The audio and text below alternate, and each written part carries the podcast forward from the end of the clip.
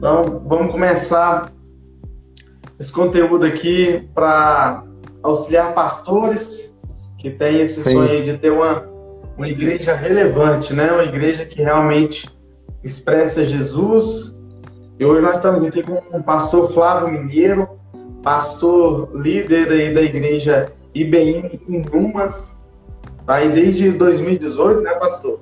E é bacharel em ciência da computação e também bacharel em teologia e membro da OMIBAM Mato Grosso, casado com a Ir, Iracilene, né? E tem três filhos. Isso. É um prazer, pastor, pastor Flávio, hoje estar aqui podendo é, escutar e aprender um pouco hoje com o senhor sobre esse discipulado um a um, que é essa ferramenta extraordinária para pastoreio, para cuidado de ovelhas. Então, nós, eu quero começar falando qual que é o propósito de hoje. O propósito de hoje nosso é falar sobre o discipulado um a um e também dizer como ele, qual que é o papel dele para o crescimento saudável da Igreja de Cristo. E começando nesse assunto, eu quero perguntar para o senhor, pastor, É, na terminologia do Senhor, na definição do Senhor, o que, que é o discipulado um a um? Ô Michael, é, antes agradecer o convite, muito feliz pela, por essa proposta, porque nós como pastores muitas das vezes ansiamos por, um, por algo nesse sentido para nos ajudar, né, ter essas ferramentas para poder alavancar, né, é, o crescimento saudável da igreja.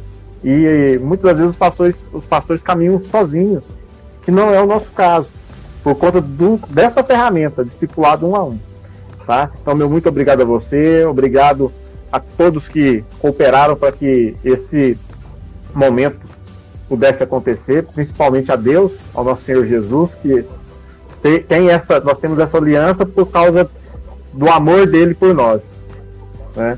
E pergunta muito boa, muito propícia para o tempo que nós estamos vivendo, tempo de pandemia, porque Mateus vinte e oito, dezenove diz: Ide, portanto, né, ensinai toda a criatura, tá? Batizando em nome do Pai, do Filho e do Espírito Santo.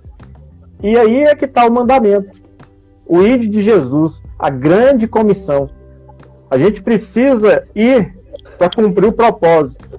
E esse id, ele não é só do pastor. Muita gente se engana, pensando que o id, ele é, foi feito para quem tem chamado ministerial, para quem tem uma vocação ministerial, é, de pastoreio. Não é. Não é. Porque O, se você observar, quando Jesus define o id, ele já tinha a, a sua equipe de discípulos já montada. Ele já tinha seus discípulos sabendo tudo o que precisava para poder continuar expandindo o reino. Faltava algo para eles ainda, porque Jesus falou assim, ó, só aguarda mais um pouco para que vocês sejam revestidos do poder do alto, que é o Espírito Santo. Que, na verdade, é tudo. Sem o Espírito Santo, a gente não tem é, convencimento humano, porque quem convence o homem do pecado, da justiça, do juízo é o Espírito Santo. Então, seria é, jogar pérolas aos porcos se o Espírito Santo não estivesse atuando no coração nosso, pecador, do homem. Então, você está debaixo de um chamado desse, que é você lê a Bíblia e no final do, do, do Evangelho está lá, Jesus, depois de ressuscitar, ele comissionar, vocês vão batizá-las e vocês vão fazer isso com outras e com outras e com outras. E essas mesmas pessoas também irão fazer com outras. Por isso que há mais de, dois, de vinte e um séculos, nós estamos ainda crescendo e vamos continuar crescendo como igreja, porque pessoas decidem falar do Evangelho. Agora, uma, algo que você colocou muito importante na pergunta é que um a um. nós, numa conversa nossa, de eu falar para você de fazer uma analogia com a lavoura, tá? E se você observar, as igrejas, elas passaram a discipular a partir do púlpito. Então existe um discipulado que ele é a partir do púlpito, tá? O que é o discipulado a partir do púlpito? É aquele discipulado aonde o discípulo vai numa reunião marcada, uma vez por semana, duas vezes por semana, ouvir uma palavra e vai para casa digerindo aquela palavra para colocar em prática. Esse é o discipulado que ele é por atacado. Você junta várias pessoas, que sejam vinte, trinta, cinquenta, cem, mil, tem igreja de dois mil, mil, e você ministra a palavra e você discipula aquelas pessoas dessa forma. Detalhe, você não tem o controle do, da eficiência do que está acontecendo. Mas aí você pensa assim, mas quem tem esse controle é o Espírito Santo, quem convence é o Espírito Santo. Concordo, pleno, é isso aí, é o Espírito Santo. Só que tem questões que a gente tem que tratar de perto, que a gente tem que acompanhar de perto. Porque existe o joio no meio do trigo. Existe o joio no meio... Então você pode ter um crescimento, esse crescimento, ele pode ser um crescimento inchado. Por quê? Ao mesmo tempo que você está vendo o trigo, mas o joio está ali junto, e os dois se misturam. E você não sabe, enquanto não amadurecer o trigo, você não vai descobrir quem é o joio. O discipulado um a um é você ter uma plantação orgânica. É você pegar, então, e resolver plantar um pezinho ali de tomate e não usar agrotóxico, não usar adubo é, químico, nada de química nele. Não ser por atacado, não ser trabalhar um por um, como Jesus trabalhou. Porque se nós observarmos, Jesus, ele tinha doze discípulos. Dos doze, ele tinha perto dele três. Bem mais próximo. Não quer dizer que ele não conversasse com os doze. Ele conversava com os doze, mas só que ele tinha três ali que caminhavam junto com ele. Íntimos. E a gente sabe também que Jesus comissionou o grupo dos setenta, depois cento e vinte. Então houve outros comissionamentos.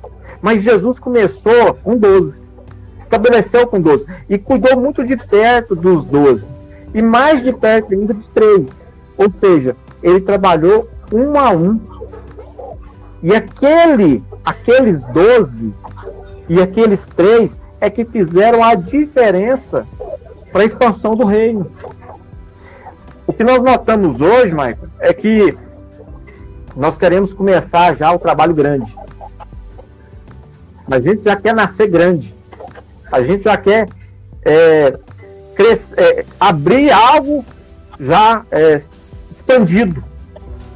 E Deus sempre começa da semente. Deus começa da semente. É germinando. É devagarzinho. É o crescimento gradual. É o crescimento que não dói, que não, não, não causa dano. Mas ele é natural. E a gente, às vezes, quer jogar química na coisa, né? Quer, quer forçar o crescimento. E não vai, não vai. Tanto é que aqui na cidade de Inhumas é, uma, é um desafio, porque nós começamos esse trabalho em, em Itaberaí há um tempo atrás, com o pastor Edson, e agora eu comecei do zero novamente. Quando nós saímos daí, de Itaberaí, nós estávamos pastoreando três redes de células. A rede laranja, amarela e vinho. E estávamos incluindo já a rede verde junto. Então, nós estávamos é, com mais de trinta células aí aos cuidados. E cada célula com, essas, com, com o número de pessoas. Então, a igreja já relevante, avançando dentro de Itaberaí. E eu venho para começar do zero. Para começar como Jesus começou. É um desafio. Já tem um ano e meio, um ano, fez um ano que eu estou na cidade de Inhumas, estabelecido, plantado. E a pandemia chegou, eu vim para cá e a pandemia chegou, nos isolou. Eu, eu entendo que... Mas a sacada é essa, é o discipulado um a um. Um a um. para crescer saudável. É crescer saudável, né, pastor? É, é isso aí, é, é, é esse, esse é o principal propósito é, desse trabalho que nós estamos tentando começar aqui. É que realmente nós possamos dar apoio para esses outros pastores que têm esse sonho, mas realmente não sabem de fato por onde começar, não sabem de fato para onde ir, né? Então, e com esse intuito de, de, de, de dividir essa experiência que o Senhor teve nesse, nesse são, são quase dez anos já de experiência nesse, nessa área de discipulado um a um, de, de células, É, quais são as, as três atitudes que o Senhor teve no discipulado um a um que o Senhor não faria novamente? Três, três momentos que o Senhor viu que não tinha sido a forma correta. A primeira coisa, Michael, é não discipular quem não nasceu de novo. Aquela pessoa que não nasceu da água do Espírito. A gente tem que evangelizar. Existe uma diferença entre discipular a pessoa que nasceu de novo e você querer discipular aquele que ainda não, não, não verdadeiramente não aceitou a, a, a Jesus, não nasceu de novo, não nasceu do Espírito. Porque esse nós precisamos evangelizar. Esse nós precisamos apresentar Jesus para ele até que ele se encontre com Jesus. E eu falo o seguinte, eu gosto muito de, de uma figura, uma, uma figura de linguagem que o Paul Washer, ele usa, falando que uma pessoa que encontra Jesus é a mesma coisa deles, de uma pessoa humana se encontrar com uma carreta. A carreta passa por cima da pessoa e a pessoa não, não fica mais sendo a mesma de forma nenhuma. Ela fica irreconhecível. Ela vira pizza ali no asfalto. Então, uma pessoa que tem um encontro com Jesus, ela não fica da mesma forma depois que ela se encontra com Jesus. Então, essa daí está preparada para ser discipulada. Essa daí está preparada para receber, né, da graça do céu ali, do, do, do, da palavra de Deus e dar fruto. Agora, enquanto ela não encontrar com Jesus, você vai... É, é, é ferro, bater ferro na água, ou ferro em fogo, eu não lembro como é que é o ditado direito. Eu sei que não vai adiantar. Não adianta. Então, é, eu não faço isso mais. Eu, eu, mas como saber, né? Aquele que nasceu de novo com o que não nasceu, né? A questão é a seguinte, o fruto não cai longe da árvore. O fruto não cai longe da árvore. Tem que dar fruto. Se estiver dando fruto, você já sabe. Uma segunda coisa é caminhar, mesmo ela tendo nascido de novo, mas você tem que caminhar com quem é comprometido. Antes eu caminhei com várias pessoas que não tinham comprometimento com o reino. Então o nível de discipulado, para que ele te dê, é claro que quando você pega um novo convertido, você não vai exigir dele uma caminhada de um cara que já está dez, vinte anos no evangelho. Você entende isso. Mas você também, quando você pega um novo convertido, que você dá para ele simples tarefa, por exemplo, ó, vamos fazer um propósito, vamos ler a Bíblia é, todo dia, ler um, ler um versículo, e você, a gente vai estudar aquele versículo, lê um capítulo, faz um propósito com ele, ó, vou te mandar uma... uma... A gente sempre trabalha com testes, porque... Deus é assim conosco. Então a gente às vezes manda uma pregação, manda uma, um, um livro, ó, oh, lê isso aqui, vai ser bom. E aí você pergunta para a pessoa, e aí, como que foi? Ela falou, oh, pastor, não tive tempo ainda. Não, e aquele versículo, ah, pastor, hoje não deu certo. E aí você vai testando o nível de comprometimento. Se você vê que a pessoa não tem comprometimento ainda, você vai estar tá perdendo o seu tempo com ela. Não é que você deixa de amá-la. Não é que você desiste dela, é que você coloca ela em stand-by para ela amadurecer, né, o nível de comprometimento. E aí você fala em amor, fala em verdade para ela, querido. É, eu tô te, eu tô te ajudando, tô te auxiliando. No entanto, é, eu estou fazendo com que você perca seu tempo. Porque na verdade a pessoa está perdendo tempo dela. Ela acaba perdendo o tempo dela. Por que que ela perde o tempo dela? Ela ainda não chegou no nível de querer fazer aquilo. Ela não quer crescer espiritualmente, então ela acaba perdendo o tempo. Então é melhor você deixar a pessoa livre, para que no tempo dela, ela, ela tenha a prioridade de entender que o espiritual é muito melhor do que o natural. Só que você tem um perigo nisso. Qual é o perigo? Essa pessoa não pode sair da igreja. Você tem que continuar é, cuidando dela de uma forma não tão profunda, porque o discipulado um a um, ele é algo profundo, é isso que nós estamos falando. Nós não estamos falando de abandonar pessoas, de deixar pessoas, não é isso. O que eu estou falando é nível de discipulado, tá? Então, um discipulado profundo, ele exige comprometimento de ambas, a par, ambas as partes, tá? Então, é, você saber que não está ainda na hora de, de, de ter um discipulado um a um profundo, mas que você pode continuar monitorando e auxiliando aquela pessoa a crescer em Cristo, até você ver que ela alcançou um nível de comprometimento e aí sim você trabalhar um a um com ela. É, então o senhor não conseguiu encontrar nesse processo aí três, três, três problemas comuns. Então, vamos não. lá. E...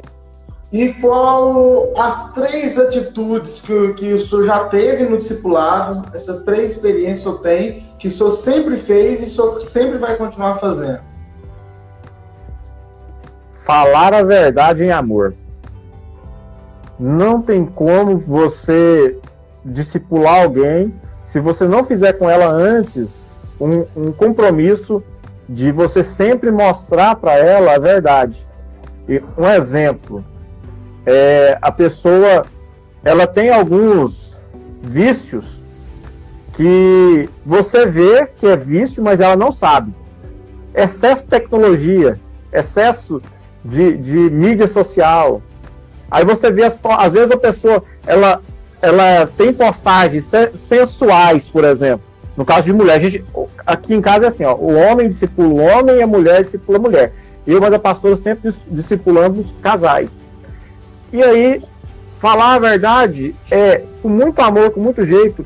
Ó, oh, querido, ó, oh, querida, é, essa, esse jeito não quer dizer que a pessoa vai te obedecer, tá? Porque é o segundo ponto que eu quero falar para você, que a gente sempre trabalha a nível de conselho.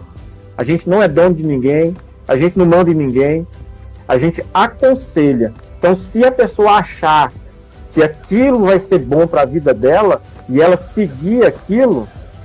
Tá? Aí é com ela. Eu preciso o quê? Só mostrar para ela, por exemplo, ela tá brigada com o pai e com a mãe. Talvez, talvez não, mas às vezes a pessoa tá até certa. A pessoa tá até certa, ela brigou lá com o pai, com a mãe, ela tá com a razão dela. Mas a Bíblia orienta que ela deve honrar pai e mãe. Ela não pode ficar brigada. Mesmo que os pais estejam errados e ela certa. Ela tem que ir lá, liberar perdão, consertar. E aí você fala isso para a pessoa, a pessoa, a pessoa às vezes acha errado. Não, mas foi ele que errou comigo, não fui eu que errei com ele. Mas a Bíblia orienta honrar pai e mãe para que vá tudo bem com você e prolongue os seus dias na face da terra. Então, são aconselhamentos. E aí, na maioria das vezes, a pessoa acata o conselho, vai lá e resolve. Mas tem aquelas que não acatam, que são duras mesmo, coração duro. E aí lá na frente, lá na frente, o resultado vem. E aí não adianta mais, porque quando foi falado para resolver, não quis resolver. E aí bagunçou. Tem consequências das nossas atitudes. A pior consequência, Marco, que tem é a espiritual. Por quê? Ela reflete no mundo espiritual e no natural ao mesmo tempo. Então tem muitas...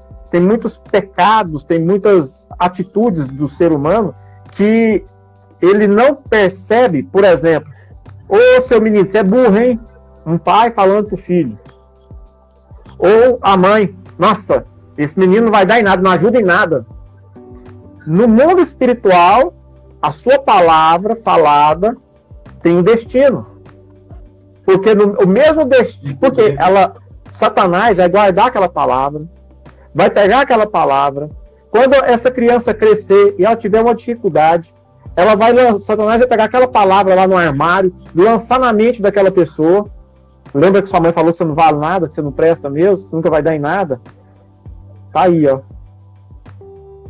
Então, são questões que a gente orienta a pessoa no discipulado em como ela é, agir com a criação dos filhos.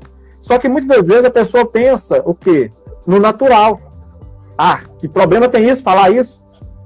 E não entende o mundo espiritual. Então é, é uma questão. E o terceiro ponto que eu não abro mão é de amar o discípulo. Mas não amar o seu pecado. A gente sempre ama o discípulo. Sempre. Ele vai errar? Vai. Mas nós estamos ali para amar.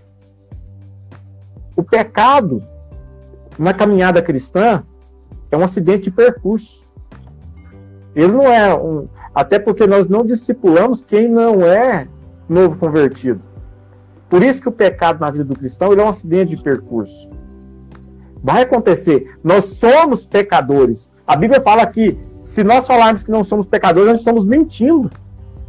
Então, nós somos pecadores. Nós continuamos pecadores até que nós, que nós sejamos revestidos da glória de um corpo ressurreto. Mas nós não vivemos mais na prática do pecado. Essa é a diferença. Então, amar o discípulo incondicionalmente, como Jesus ama, mas sempre mostrar o pecado, aquilo que tem que ser consertado. Então, o caminho é esse. E faz uma, uma, essa parte aí do amor, ela faz uma grande conexão com o primeiro, né? O amor com a verdade, né? Porque ele sempre, sempre anda junto, né? O amor, você via, isso, a gente via muito isso estampado é, nas ações de Jesus Cristo, né? Ele sempre amava, mas sempre amava dizendo a verdade, que, que é, o, é o amor verdadeiro, porque o amor verdadeiro, ele, ele diz a verdade, né? É... E mas com a quarta, quarta e última pergunta para o senhor. Na visão do senhor, qual que é o papel do discipulado a um para o crescimento saudável da Igreja de Cristo? Eu, quando, quando você fez essa pergunta, eu fiquei pensando. Você já deu a resposta. O discipulado um a um é para o crescimento saudável. É o crescimento saudável. Mas, olha só, o discipulado, ele visa o quê? Um crescimento de forma orgânica. Essa é a diferença. Ele é saudável porque ele é orgânico. Ele não é por atacado. Ele não é para todo mundo junto. Ele é individual. Ele é individual. Tá? Então a vantagem de você trabalhar um a um, você vai ter um crescimento... É, vamos falar, é como se fosse a eficácia das vacinas. Hoje tem vacina que tem eficácia de noventa e cinco por cento, tem umas que tem cinquenta por cento, tem outras que tem setenta por cento. O discipulado um a um te dá uma eficácia lá em cima, porque você vai estar trabalhando de perto com a pessoa. E o tempo, e você gasta um menor tempo para que você colha fruto desse discipulado um a um, do que se você tivesse fazendo O, o discipulado padrão. Não quer dizer, a igreja hoje, ela, ela continua tendo o discipulado com os cultos, né, pelo púlpito, o discipulado pelo púlpito. No entanto, ela tem que inserir dentro dela esse discipulado um a um, na liderança, e, e fazer com que isso escorra como unção, alcançando outros líderes, outras pessoas, até que alcance toda a igreja. Então, quando você começa com o discipulado um a um, na verdade, você está começando é, o mesmo trabalho que Jesus fez. E se você prestar atenção, tem uma passagem na Bíblia que me chamou a atenção, que é lá de Tomé, que quando Lázaro morre, Jesus fala para eles que tem que ir lá para ressuscitar Lázaro. E aí, eles tinham que ter uma caminhada. E Tomé fala, Tomé e seus discípulos. A Bíblia retrata Tomé e seus discípulos. Ou seja, Jesus tinha os discípulos dele, e Tomé também tinha os discípulos dele. Então, Eu tenho os meus discípulos, e os meus discípulos também precisam ter discípulos. Aí é que está a diferença. Aí você, você quer cuidar de pessoas que não querem cuidar de ninguém. Aí o reino trava, o reino não expande, o reino não cresce. É, é, é, o, é o famoso, aquele, a, a Bíblia fala que tem, ah, eu esqueci o nome, sanguessuga, que ela só dá, dá, né? Só dá, dá, dá, só quer. E não quer retribuir. É só do vosso reino, né? Nada do meu reino. Então a gente precisa o quê? Discipulado é uma via de mão dupla. O discipulado verdadeiro cristão, ele é uma via de mão dupla. Da mesma forma que eu transmito vida através da minha vida, o outro também vai ter que transmitir vida. É claro que na proporção e do conhecimento de cada um. Nós não podemos pegar uma pessoa que está ali vinte anos na igreja, apesar que existem crentes de vinte anos na igreja que são bebês ainda. Mas vamos colocar cristãos que têm uma maturidade, né, que têm uma, uma certa maturidade, ela consegue discipular qualquer nível de pessoa. No entanto, essas pessoas que estão chegando, os novos convertidos na fé, que estão sendo discipulados, ele vai passar um tempo, ele vai passar um tempo, e esse tempo que ele vai estar é, recebendo vida da outra pessoa, ele vai acumular aquilo para quê? Para que ele possa também transmitir. Em, em média, três anos e meio. Você trabalhar com a pessoa no discipulado um a um, para que ela possa depois reproduzir a vida. Três anos, três anos, foi o tempo que Jesus gastou com os discípulos. Tá? Então, é, essa também é, é, uma, é uma... Não quer dizer que tem, tem pessoas que com um ano conseguem, seis meses conseguem, mas não é a regra. A regra é que demanda um tempo maior, tá? Uma caminhada maior, até que a pessoa se sinta é, segura e que possa transbordar, né, para outras pessoas aquilo que foi passado para ela. Eu até eu gosto de, de usar muito o texto que Jesus, ele diz que, que ele é a fonte de água viva. Isso. E quem beber da fonte da água viva, que é ele, seu, seu ventre fluirão águas. Então, assim, nós seremos tão fartos que nós transbordaremos. Eu creio que, na, na minha forma de interpretar, que ele está dizendo justamente isso.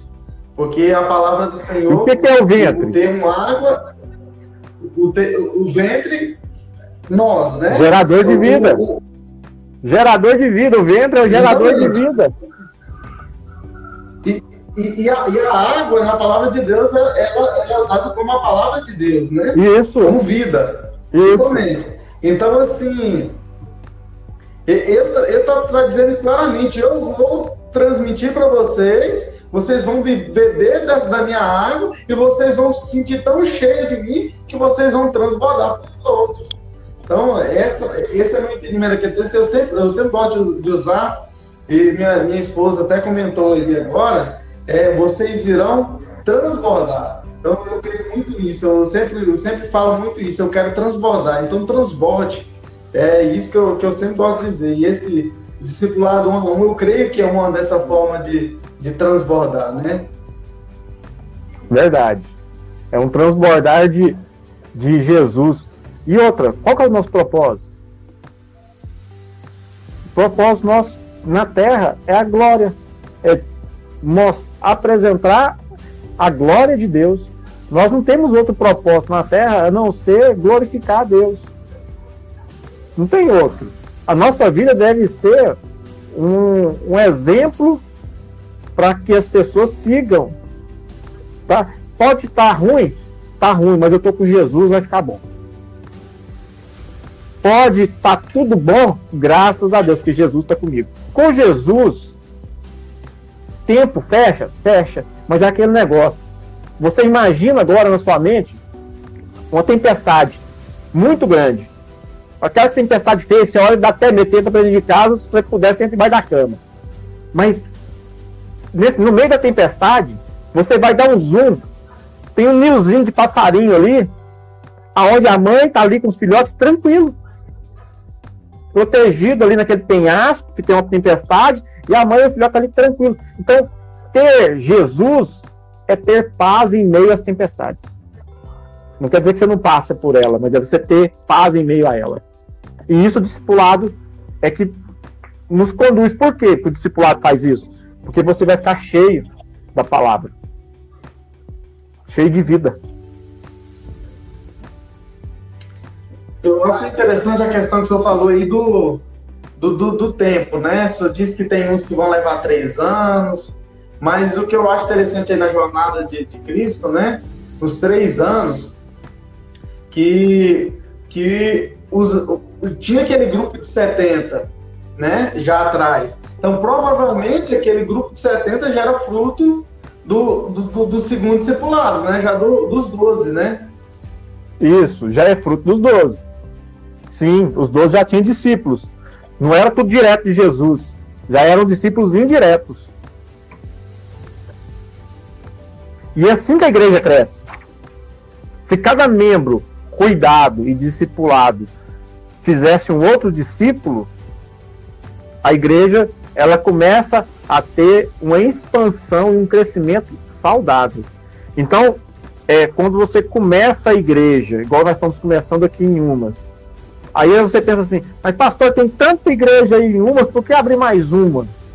Não tem Batista Nacional. Tem um povo, tem uma tribo chamada Batista Nacional, que não foi ainda alcançada pelo Evangelho. Tá? Então, tem lugar para o A D, que é o Assembleia, Assembleia de Deus, tem, né, o lugar da Fonte da Vida, tem lugar da Universal, tem lugar da Mundial e tem lugar dos Batistas Nacionais. Então, é o povo que Deus levanta. Existe, como tem a tribo lá de Judá, né, a tribo de Dan, e cada tribo de Israel são doze tribos, então a gente tem várias denominações e assim por diante. Então é isso que nós precisamos entender, tá? Que nós plantarmos uma igreja é melhor do que plantar um boteco. Então abrir uma igreja para salvar famílias é melhor do que abrir uma danceteria para poder gerar prostituição, adultério. Não é verdade? Com certeza, sem sombra de dúvida, né? Como Jesus disse, né? Aquele, aqueles lá estão falando meu nome, então deixa eles falar. Não tem como eles falarem meu nome aqui agora e daqui cinco minutos eles já estão falando contra, né? Pois é. Então, tem que falar. A gente, o propósito é falar de Jesus. Interessante, Michael, é que o propósito é falar de Jesus. Só que depois que você fala de Jesus, é aquele negócio do caçador. O cara vai caçar a onça com os amigos. E aí ele acha uma onça e a espingarda lenca. E ele sai correndo. E a onça correndo atrás. E ele vai para o acampamento. Chega lá no acampamento, fala para os amigos que estão lá na mesa comendo assim, ó, cuida dessa aí que eu vou buscar outra. Então a onça que está chegando no acampamento correndo atrás dele, ele falou assim, ó, cuida dessa aí que eu já vou buscar outra. Então assim, é, você evangelizar, você abrir a igreja e as pessoas chegarem, não basta elas só chegarem, você tem que cuidar. O cara vai caçar a onça e deixa para os amigos ali terminar de fazer o serviço, ele nem matou a onça. E aí, como que faz? E a mesma coisa é o crente quando ele chega na igreja. Tem que ter quem cuide. Aí você fala... O, o, o irmão fala assim, pastor, trouxe fulano aqui, ó. Tipo assim, pastor, tá aqui, ó, se vira. Querido, se trouxe ele, eu confio em você, vamos andar em amor com ele. Então eu, te, eu discipulo você, você discipula ele. E a coisa vai acontecendo. Porque somos todos iguais. As, as pessoas confundem que colocam pastores em pedestais. Coisa que pastor não é. Pastor é humano, erra, igual todo mundo, todo mundo. Então, pastor não é mais santo do que ninguém. Ele só tem uma função diferente. A função, o exercício da função. Ele é pastor, ele tem um exercício da função diferente. Mas o chamado, o ide de Jesus é para todos aqueles que reconhecem ele como Senhor e Salvador. Então, todos eles têm que ir atrás de uma onça, caçar a onça, trazer e cuidar dela. Eu gostei dessa parábola do Senhor. Parábola da onça. É isso. Não, pastor, é, agradecer ao Senhor por, por, ele, por estar transbordando esse conhecimento aqui conosco, toda essa experiência que o Senhor tem, o Senhor já tem, né, nessa, nessa caminhada. Muito obrigado mesmo, de coração. Pedi o pessoal para estar seguindo o pastor Flávio Mineiro lá no, no YouTube, no Instagram, okay. no, no, é, no Facebook. Então, assim, muito obrigado mesmo, de coração. Gratidão, pastor. É, e nas próximas semanas, nosso, não, né, na próxima semana, nós vamos estar tentando aprofundar um pouco mais no, nesse, nesse conteúdo. Você que, que, que gostou aí, quiser entender um pouco mais do Discipulado um a um, acompanhe nós nas próximas semanas, na, sempre na segunda-feira, às oito horas da noite. E obrigado mesmo, viu, viu pastor Flávio? Eu, eu que agradeço a oportunidade de poder falar de Jesus. Então, é, é algo para mim que eu tenho satisfação em fazer, tá? Ainda mais fazendo com que o reino cresça, tá? Meu coração se alegra e eu fico muito feliz por saber que Jesus tem usado você e sua família para expandir o reino através das mídias, porque mídias é, é, um, é terra sem dono, então nós precisamos tomar posse desse território como cristãos. Tá? É um território que está aí e a gente tem que entrar nesse território também, tá? Meu obrigado então, Michael, família, e que Deus abençoe e nos dê graça para essas próximas chamadas aí, com a internet bem mais é, destravada, fluída. Amém, meu pastor. Então fica com Deus, um abração. Quem puder ir, nos segue. É, amanhã já vai estar saindo esse vídeo gravado, quem não tiver conseguido acompanhar tudo. E um abração para todos, fica com Deus. Amém. E a paz de Jesus Cristo esteja com todos. Amém? Pois é, pastor, igual eu estava perguntando para o senhor, tem algo, algo especial aí que Deus às vezes ministrou no coração do senhor de, dos quinze dias para cá? Tem algo novo aí? Que daqui a pouco eu quero fazer algumas perguntas para o senhor, mas às vezes Deus tem colocado algo que eu não vou perguntar aí no coração do senhor. Olha, o que nós temos percebido é, nesses dias que Deus falou muito é a questão da honra. Porque as pessoas têm perdido esse princípio de honra. E, e a gente falar desse assunto, principalmente pastores, é, muitas das vezes o, os cristãos levam que nós estamos legislando em causa própria, tá? Mas é, eu não peço honra para mim. Eu peço honra, por exemplo, para o mandamento que Deus deixou, honrar pai e mãe. É, se você honra seu pai e sua mãe, vai ser natural na sua vida você honrar seus líderes, honrar as pessoas. Então, você quer ter um, um, um diagnóstico se a pessoa ela honra, é se ela honra o pai e a mãe. E honrar pai e mãe é obedecer. Tem a ver com obediência, saber se ela honra a Deus. E como é que eu demonstro que eu honro a Deus? Entregando dízimo e oferta. Porque sem dízimo e oferta não tem como você ter um relacionamento com Deus. Como é que você se relaciona com Deus? Só orando? Porque só, só falar não é um, um relacionamento. Tem que haver uma, um esforço da nossa parte. Então, quando eu entrego meu dízimo, é uma honra que eu estou prestando a Deus. Então, assim, ó, me discipulado... Essa questão do discipulado tem muito a ver com honra. E aí você vê pessoas falando mal de pastores, de líderes políticos, ou que seja, é, juízes, promotores. Às vezes a gente não mede as palavras mesmo para falar. Não quer dizer que nós temos que concordar com o erro. Não quer dizer que nós temos que ser submissos, não é nem a palavra submisso, não quer dizer que nós tenhamos que ser bobos, né? Ingênuos nas atitudes dos líderes.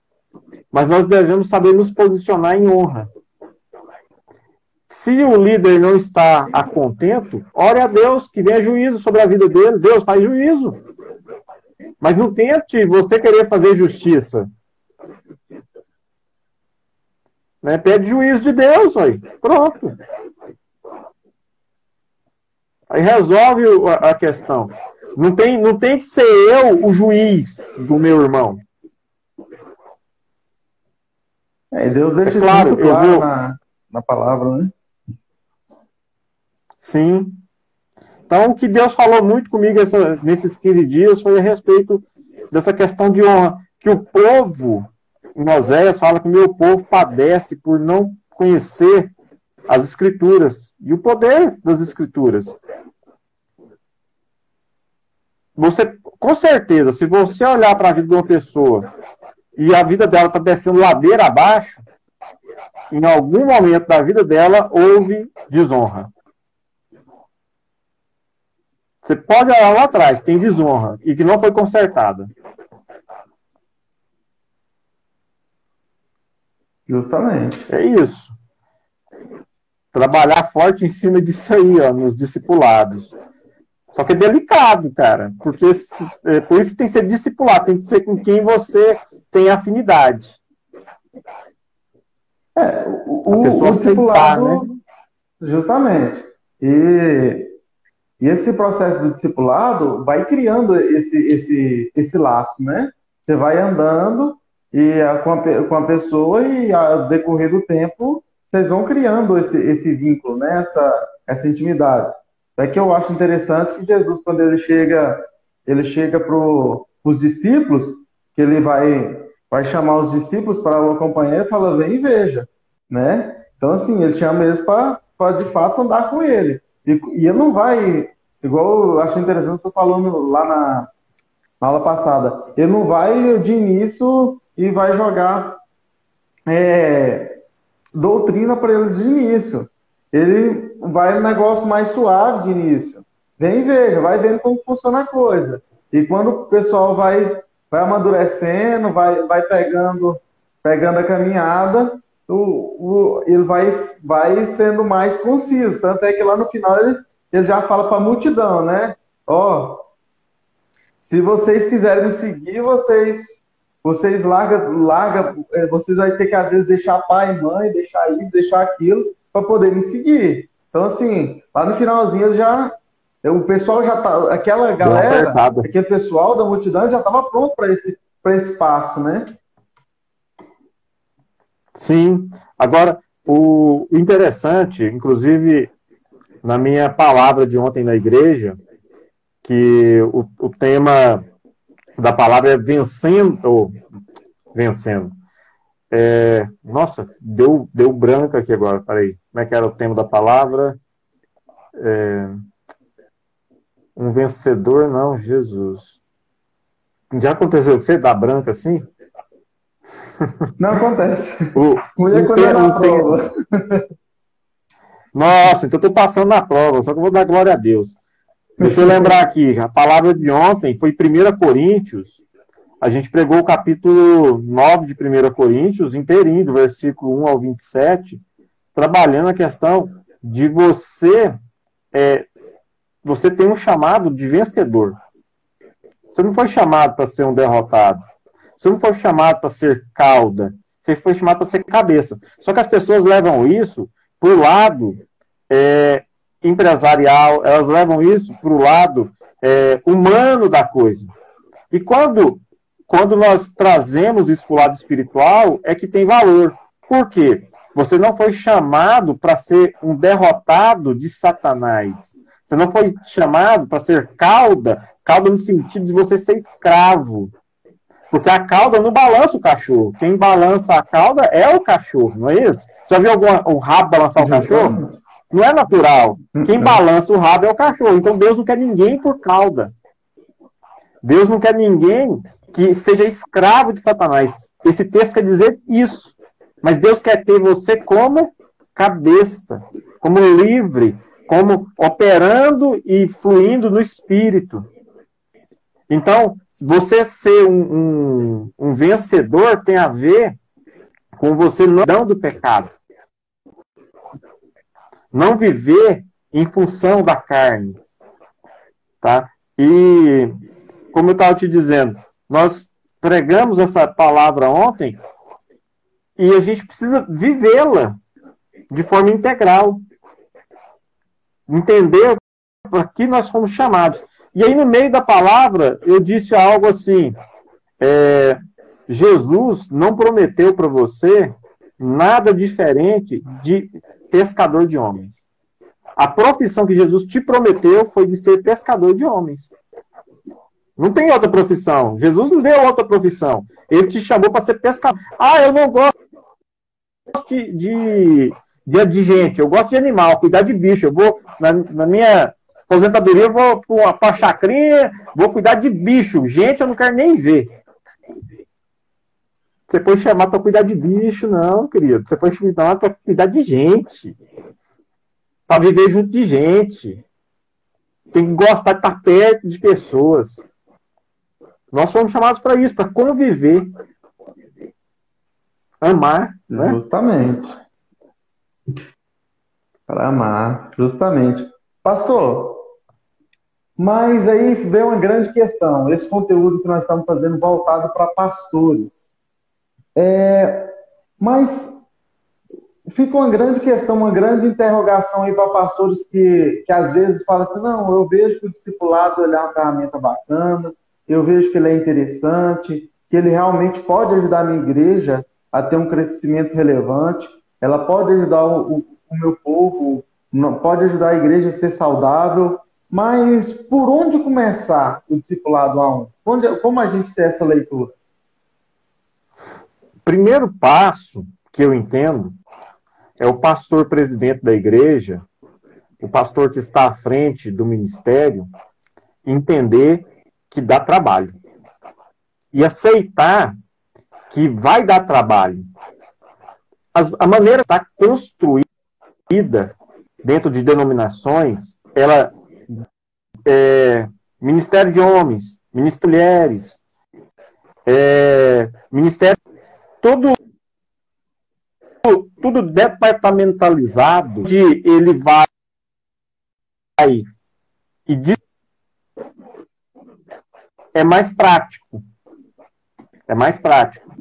No entanto, Na, na prática, o melhor resultado em termos de crescimento espiritual para as ovelhas é o discipulado um a um. Um a um. Não quer dizer que o pastor vai ter que discipular todas as ovelhas. Aí entra a questão de Jetro, quando chega para Moisés e fala para ele colocar líder sobre dez, sobre cem, sobre mil. Sobre cinquenta, né? cem. Então, dividir o peso. O pastor precisa de, dividir o peso. Então, ele, para isso, na igreja dele, ele, ele precisa saber que vai demorar em torno de três a cinco anos para ele começar a ver o fruto do trabalho dele. Então, quer dizer que é perseverar. Ele precisa perseverar. Para igrejas menores, talvez é mais fácil do que para a igreja grande.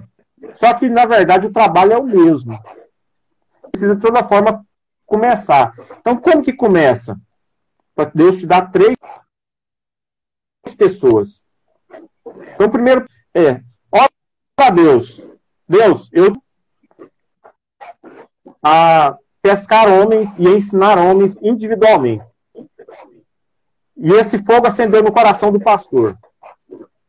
Mas aí você pode falar assim... Tem pastor que não quer acender esse fogo, porque dá trabalho. Tá?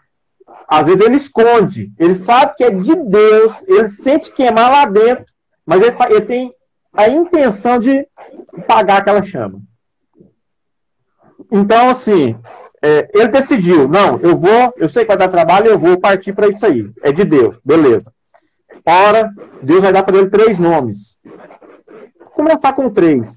E ele vai estipular um dia da semana para ele atender durante quarenta e cinco minutos, no máximo sessenta minutos, cada pessoa.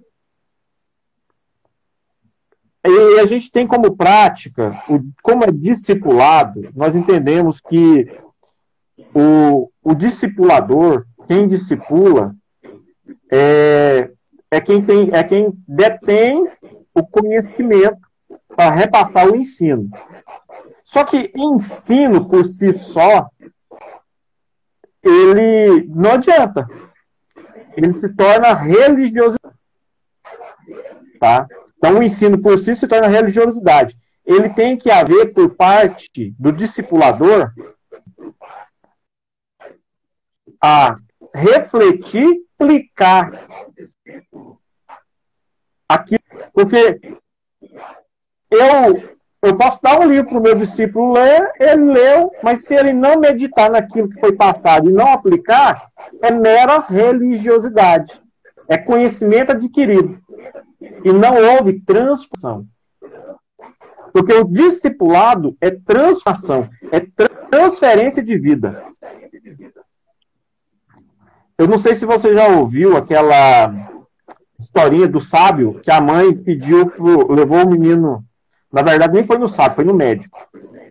Levou o menino no médico e falou pro, pro médico falar pro filho dela parar de comer açúcar. E aí, o, o médico falou assim, ó, volta aqui semana que vem.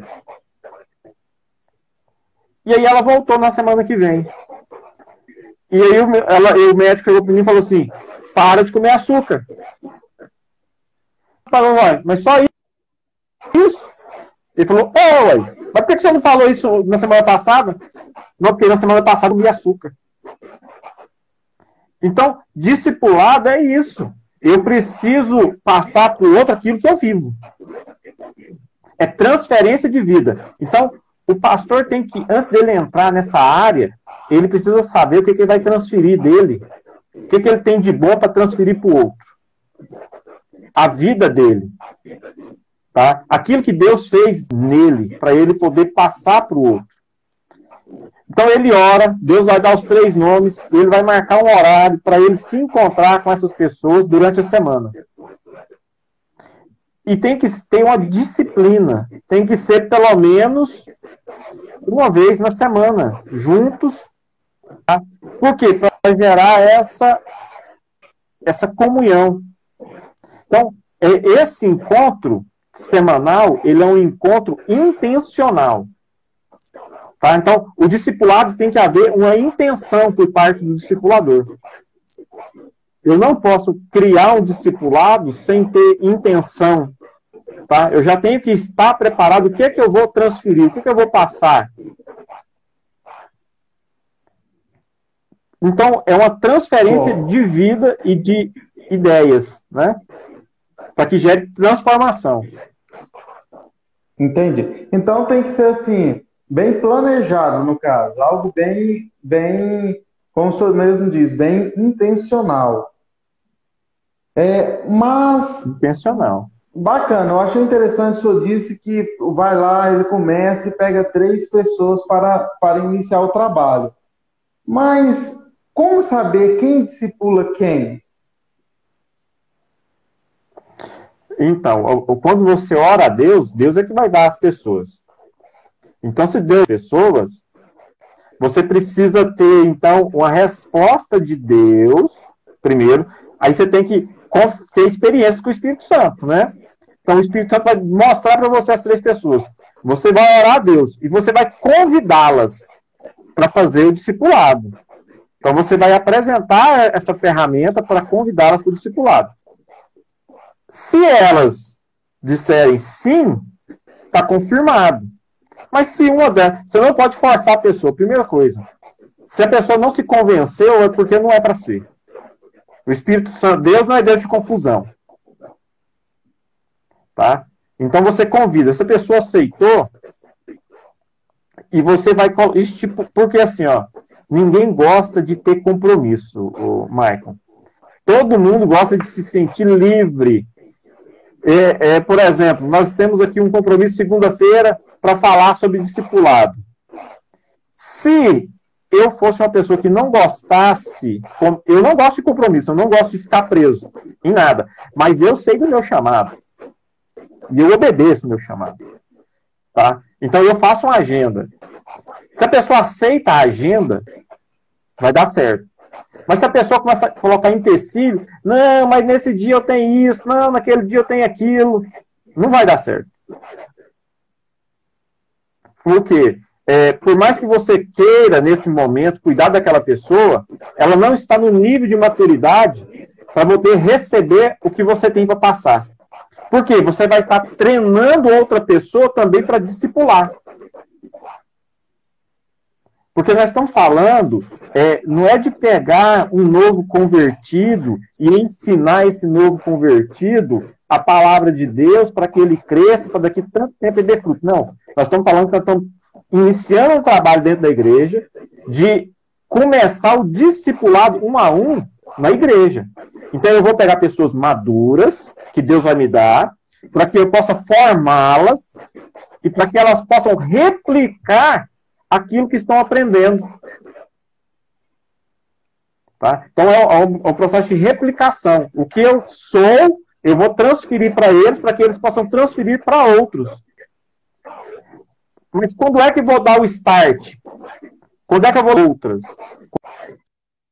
Quando elas estiverem prontas. Aí o Espírito Santo vai direcionar o pastor para saber, ó, eles já podem ter os seus três. Tá? Então, nessa caminhada, eles vão, de acordo com o que você vai caminhando, eles vão poder ter já em oração os seus três, e com a direção do pastor, eles vão convidar os três para fazer o mesmo processo. Então, nós estamos falando de uma pessoa que tem três, ele... e três que vão ter mais três. Aí nós já estamos falando na segunda geração, que vai ter aí três vezes três, nove pessoas, já abaixo uns três, doze pessoas no discipulado.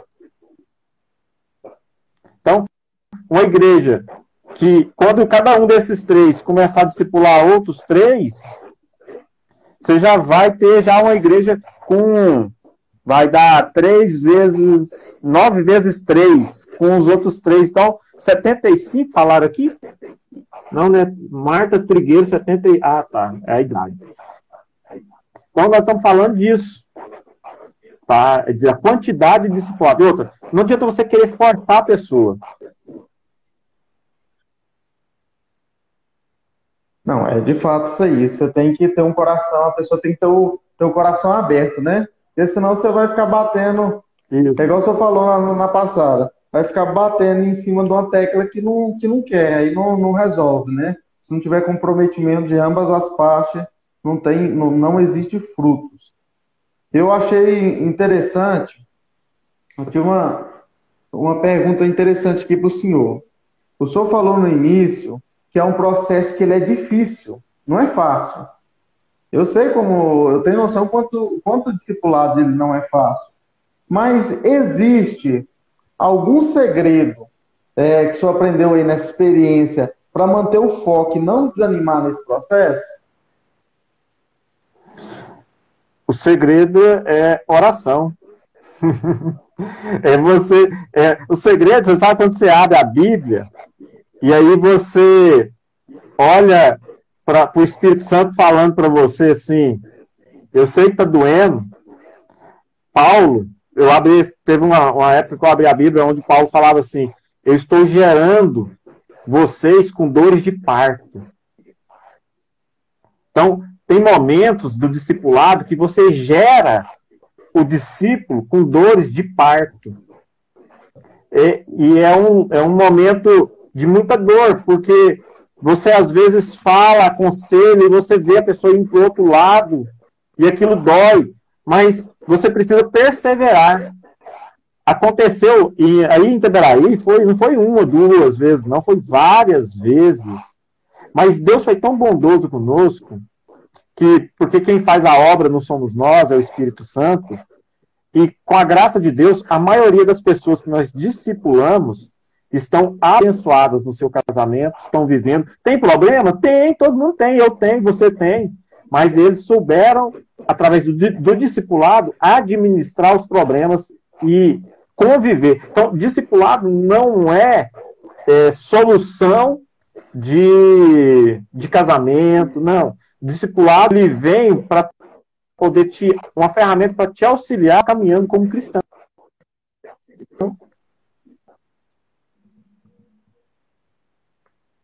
Isso aí.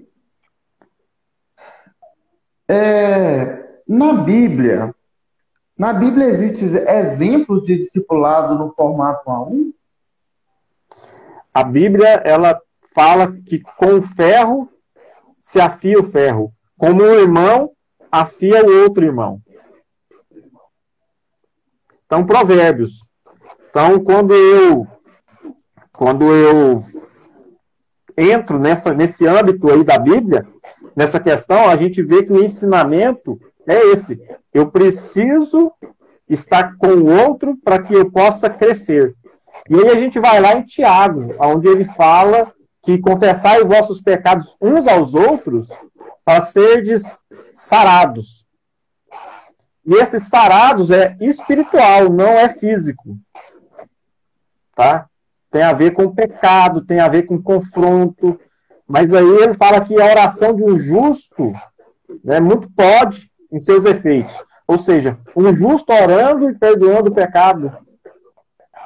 Porque Deus, Jesus nos deu essa garantia de que aquilo que nós ligarmos no céu será terra, né? O que nós ligarmos na terra será ligado no céu. E o que desligarmos do céu será desligado na terra. E isso, essa passagem tem a ver o quê? Com pecado. Justamente. Com integridade. Isso aí, pastor.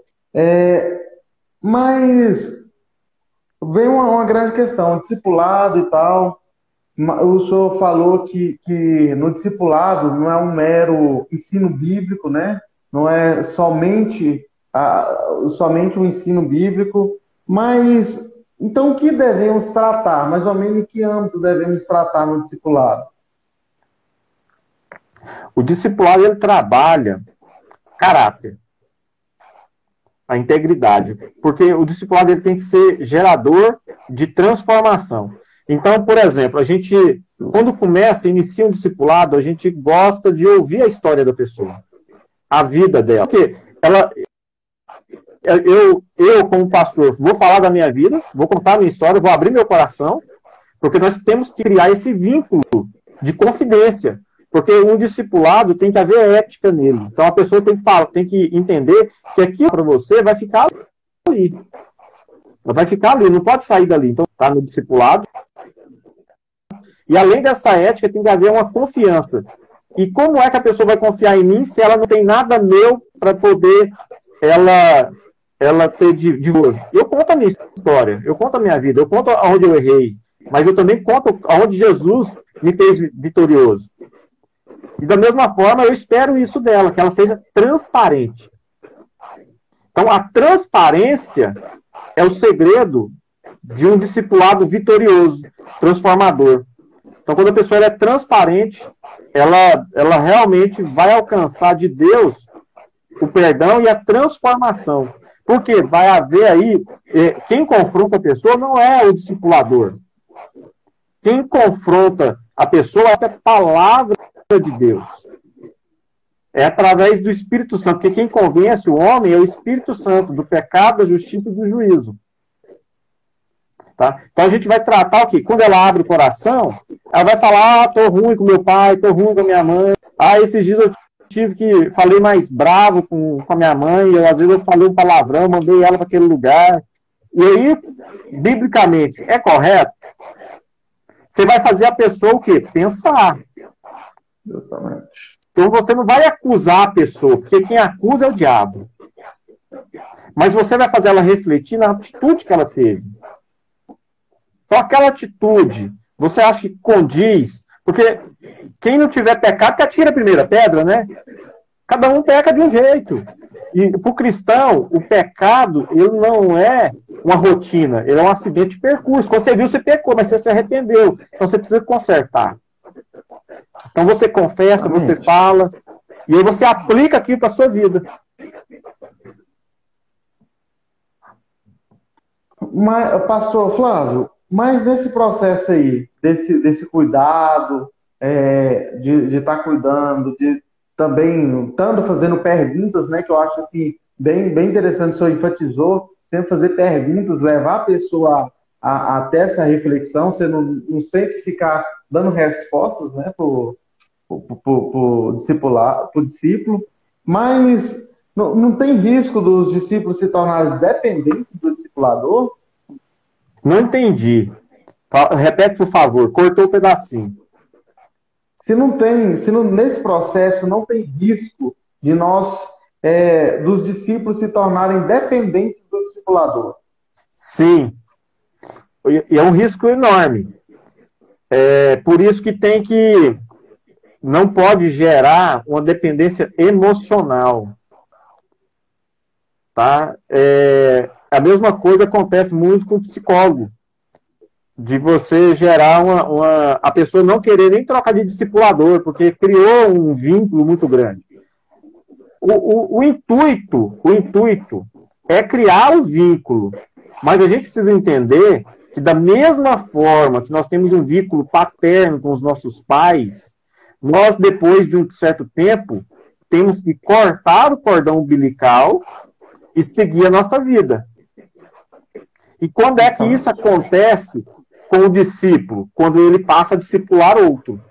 Então, você, o, o risco ocorre se você ficar com aquele discípulo dando de mamadeira para ele a vida inteira, não, que ele, e ele não cresce. Então, ele tem que crescer. Então, você vai fazer aquilo durante um tempo e depois você precisa desmamar. Você tem que dar leitinho e dar comida sólida. E ele entender que ele precisa replicar o que ele aprendeu, o que ele recebeu. Tá? E isso é honra para o discipulador. Por exemplo, meu discipulador é o pastor Edson. Pastor Edson J. Santos. A gente, hoje, o nosso nível de discipulado é diferente de quando começou. Então, hoje a gente trabalha a nível de mentoria. Então, quando eu preciso, quando eu passo por algum problema, aí sim eu corro atrás. Aí eu chamo ele, pastor, tá assim, assim, assim. Estou sentindo isso, isso e isso. Aí ele, aí ele me, me discipula, ele me orienta. Mas eu não tenho outro pastor, a não ser ele. Ele é o meu pastor. Ele é o discipulador que eu tenho. E uma coisa também que a gente tem entre nós... é que é melhor confessar a tentação do que confessar pecado. O segredo está aí. Com certeza. Com certeza. Confesso. Eu acho que, que, que esse termo aí, ele, ele é muito bem pregado e, e se a gente usar ele como lema nesses momentos difíceis, eles podem nos, nos tirar de... De, de apuros muito grandes. Muitas enrascadas. Né? Justamente. Mas, assim, o que, só para dar mais uma aprofundada, o senhor já, já discorreu bastante e já tirou bastante, tirou bastante dúvida de nós, mas, assim, para iniciar, aquele pastor que não sabe ainda como, como, como começar, que ele não sabe como que ele vai, ele sabe que ele vai, ele vai ter os discípulos dele. Achei interessante o senhor ter dito que, que é uma quantidade bacana de, de, de discípulos. Nem a agenda. E o que eu queria ver é como esse pastor ele pode formar os seus discipuladores. É nesse processo mesmo? Do, do, do discipulado, como o senhor estava falando, ou ele pode desenvolver cursos? Como que seria a, a experiência aí? O que o senhor pode? Nós trabalhamos com uma apostila simples. Uma apostila bem simples. É um, um é arroz com feijão. Trabalha a salvação, trabalha é, a questão de, de honra, para depois a gente aprofundar o nível. Então, a gente tem o nível um do discipulado, dentro, com uma apostila bem, tipo novo convertido, sabe? Aí a pessoa fala assim, não, pastor, já passei por isso. Isso é falta de humildade, né? Né? É, aí, aí você já vê que o, que o querido está precisando realmente de um discipulado, né? Que você está se achando. Que ele cresça e que eu diminua. Lembrar de João Batista, quem fala que não precisa de discipulado está lascado. Eu não vivo sem. Quando eu preciso, meu filho, eu, todo mundo precisa. Tanto é que é, a primeira coisa então que você precisa ter é marcar um horário fixo. Marcou esse horário, escolheu a pessoa, marcou o horário, trabalhar com uma apostila. Então, é, talvez dentro da, da, dos batistas nacionais tem, tem aquela apostila Passo a Passo com Cristo, uma revistinha. São quatro revistas. E aí você começa a trabalhar nível um, dois, três e quatro dentro daquilo. Abrindo uma margem, depois que você ministra a lição, ministrou a lição, a pessoa vai crescer em conhecimento. E no final da lição ela tem uma aplicação para a vida dela. No próximo encontro, você vai cobrar dela a aplicação. Você conseguiu aplicar em alguma área da sua vida? Você conseguiu vencer nessa área? Aí, no próximo encontro, ela vai falar das dificuldades dela. Aí você vai ter o quê? Fazer o quê? Apenas ouvir, porque você não está lá para julgar a pessoa. Você vai ouvir e vai aconselhar a pessoa biblicamente. Você nunca vai tirar conselhos propriamente seus. Tá? Senão, ah, eu acho que você podia fazer assim. Não, nunca tem eu acho. A Bíblia orienta assim. Se você... Se você fizer conforme a Bíblia está falando, você vai ter sucesso. Eu nunca vi, ô Michael, ninguém falar que seguiu um conselho da Bíblia e deu errado. Agora, eu já ouvi a pessoa falar assim, é, se eu tivesse ouvido o pastor, aqui estava na Bíblia, eu tinha dado certo, mas eu não fui ouvir. O contrário é verdadeiro. A pessoa quando não ouve a Bíblia... Então, você tem essa apostila... Então, você tem vários materiais. Então, por exemplo, o Batista Nacional vai entrar na Leibã, lá tem Passo a Passo com Cristo, número um, dois, três e quatro. Tá? E aí, trabalhar dentro daquilo ali. Tá? Eu ouvi bastante a pessoa. A gente, como pastor, falar muito. Eu gosto de pregar. Só que, na verdade, você precisa, é, quando você está atendendo no discipulado, você precisa muito mais ouvir para deixar, para você fazer as perguntas corretas para a pessoa refletir naquilo que ela te falou. Tá? Então, o nosso, nosso papel é de ser facilitador para o Espírito Santo trabalhar o coração da pessoa.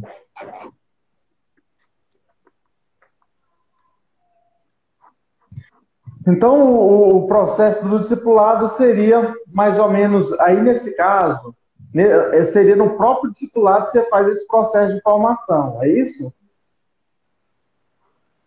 Não, não, não ouvi, cortou finalzinho. Seria no próprio discipulado esse processo de formação ou seria um programa extra? Não, o próprio discipulado é já a formação do discípulo para discipular o outro. Porque ele vai aprender com o seu exemplo. Aquilo que você está aplicando é o que ele tem que aplicar. A maneira como você está ensinando uhum. e cobrando é o que ele vai ter que fazer no futuro. Ele, o maior ensinamento de Jesus para os seus discípulos não foi o que ele disse, mas o que ele fez. Justo. E eu acho interessante... Tá? O, é, o, lavar os pés... E um exemplo bom para isso aí que o senhor disse é o próprio Paulo, né? Sejam meus imitadores como eu sou imitador de Cristo. Né? Então é essa a transferência, né? Cortou um pouquinho, mas parece que deu uma travada na sua, na sua imagem. Mas isso aí. É, é nós tentarmos transmitir, é igual eu disse, igual o Paulo disse, sejam meus imitadores como eu sou imitador de Cristo. É esse processo de transferência de vida. Isso. A gente fala de o, o homem de vidro. Nós precisamos ser de vidros. As pessoas têm que olhar em nós e ver o que há dentro de nós. Deus está mente. O senhor quer fazer alguma ponderação? Algo que o senhor, o senhor queira deixar mais? Olha, Michael, a, a maior questão é que a gente não pode ser religioso e ficar e nos contentarmos com, com o pouco, né? Só pregar domingo na igreja é, é comodismo. Nós, como pastores, nós precisamos sair da zona de conforto e fazer com que os membros da igreja, a liderança da igreja, também saia da zona de conforto. Porque quando Jesus apertou os discípulos, ele falou assim, e vários deles foram embora, viraram as costas, e ele falou para Pedro, você também não vai não? Ele falou assim, para onde eu vou, Senhor? Só o Senhor tem as palavras de vida eterna. Então, a pessoa precisa entender que caminhar com Cristo não é fácil. Dói. Mas a vitória é garantida. Você não vai viver derrotado. Você não vai viver frustrado. Você vai ter uma recompensa eterna. Então, discipulado é investimento no eterno. É investimento para... Não é temporal, mas é eterno. É algo que você conquista. Todo mundo quer ficar rico. Todo mundo quer ter uma vida boa, não é isso? Todo mundo fala assim, ó, eu quero ter dinheiro. Você sabe que a pessoa não quer ter dinheiro? É mentira. Ela não quer ter dinheiro. Ela quer ter o quê? Segurança financeira. Ela quer ter liberdade para ir, vir, viajar para onde ela quiser. Ela quer ter conforto. Conforto. Quer ter um carro bom, uma casa boa. Dinheiro, ela, a última coisa que ela quer é dinheiro. Por quê? O que ela busca através do dinheiro é isso. Agora, eu não estou buscando o dinheiro terreno. Eu estou buscando o conforto, a segurança, a liberdade eterna, espiritual. Porque lá não corrompe, aqui acaba. Então você precisa ser intencionalmente inteligente para o eterno. Porque se, enquanto você está pensando no terreno, você vai, vai colher corrupção. As coisas aqui vão acabar.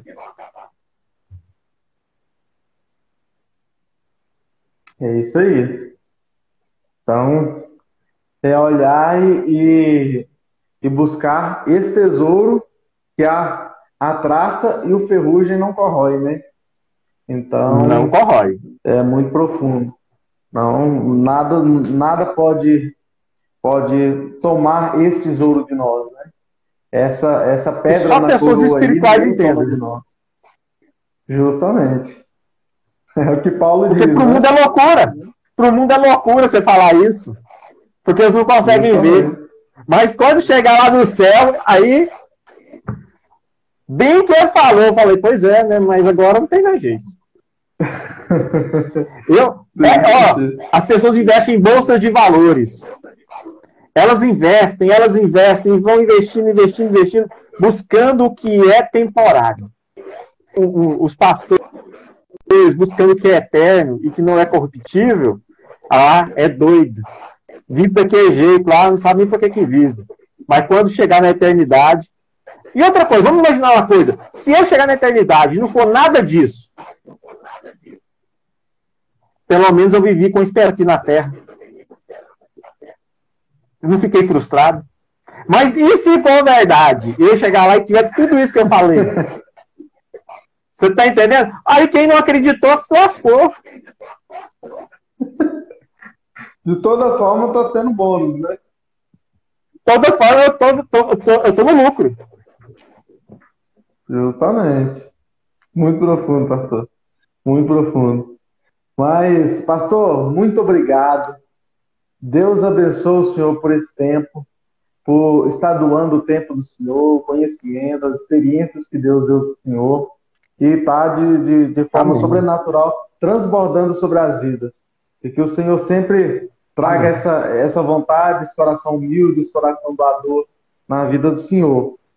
E pedir para todo mundo, quem puder, vai lá, se inscreve no canal do Pastor Flávio, segue o Pastor Flávio lá no Instagram, no, na página do Facebook. Então, vamos lá também, nos, nos siga, vai lá no link da bio também, nos siga lá no, no canal do YouTube, que nós vamos, a partir de agora, sempre trazer conteúdo relevante para você, pastor, que tem um sonho de ter uma igreja relevante, uma igreja que cresce e que seja saudável, é, fundamentada na palavra do Senhor. Ô, ô Michael, obrigado. Foi muito gratificante para mim. Eu cresço muito com esses debates, com essas conversas. Eu aprendo mais ainda. E, e assim, nós crescemos, Deus lapida. E ser lapidado muitas vezes dói, tá? Só que é o melhor processo de crescimento. Um, um convite que eu quero fazer para você é você vir em Inhumas, aqui em Inhumas, para a gente fazer uma live direto daqui nós dois, tá? E, e aqui a gente a mostrar como que estava a igreja, como é que a igreja ficou, contar um pouco da história, de, de como está sendo a implantação show, do show. discipulado aqui, tá? Porque assim, ó, aqui está do zero, está começando do zero, e a gente chegou aqui na pandemia, então tem uma história para contar. Justamente. Tá bom? Quando você puder chegar aqui, dar um pulo aqui em Inhumas, eu estou à disposição sua para nós fazermos juntos. E aí, às vezes, vai ficar até melhor, porque não vai ter essa, essa, essa, essa pausa, né, de, de internet, esse delay, porque nós vamos estar juntos fazendo a mesma live. Amém. Vai dar certo, se Deus quiser. Em nome de Jesus, vamos organizar o mais breve possível. Vamos fazer essa live aí. Então, Deus abençoe o senhor de novo. Fica com Deus, um abração. Tchau, tchau. Um abraço, Deus abençoe, ouvinte, cada um de vocês. Vocês podem receber de Deus um renovo sobre a vida de vocês e que sejam dias de notícias sobre cada um.